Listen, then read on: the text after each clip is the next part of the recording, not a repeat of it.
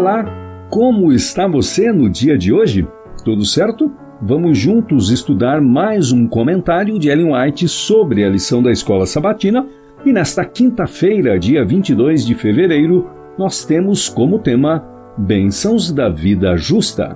Cristo comprometeu-se a ser nosso substituto e fiador e não negligencia a ninguém. Há inesgotável fonte de perfeita obediência brotando da obediência dele. Seus méritos, sua abnegação e sacrifício acham-se guardados como incenso a ser oferecido juntamente com as orações de seu povo.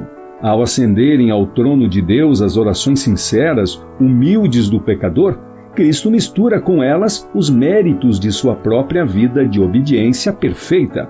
Esse incenso empresta fragrância às nossas orações.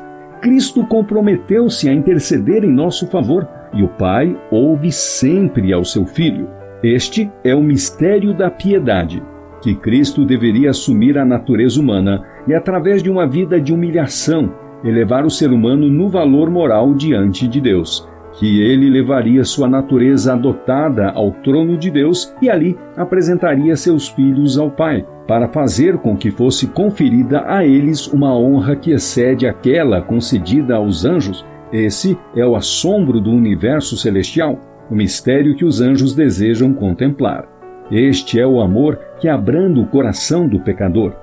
Você é tão dependente de Cristo como o ramo depende do tronco para crescer e frutificar.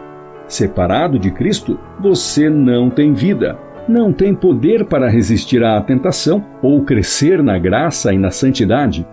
Permanecendo nele, você vai florescer. Se sua vida estiver ligada a ele, você não murchará e nem deixará de produzir frutos. Será como uma árvore plantada junto à fonte de águas. Muitos pensam que devem fazer sozinhos uma parte do trabalho. Confiaram em Cristo para obter o perdão de seus pecados, mas agora procuram viver retamente através de seus próprios esforços. Mas esse esforço é em vão. Jesus diz: Sem mim, vocês não podem fazer nada. Nosso crescimento na graça, nossa alegria, nossa utilidade, tudo depende de nossa união com Cristo. É pela comunhão com Ele, todo dia, toda hora, permanecendo nele, que crescemos na graça. E Ele não é somente o autor, mas também o consumador de nossa fé.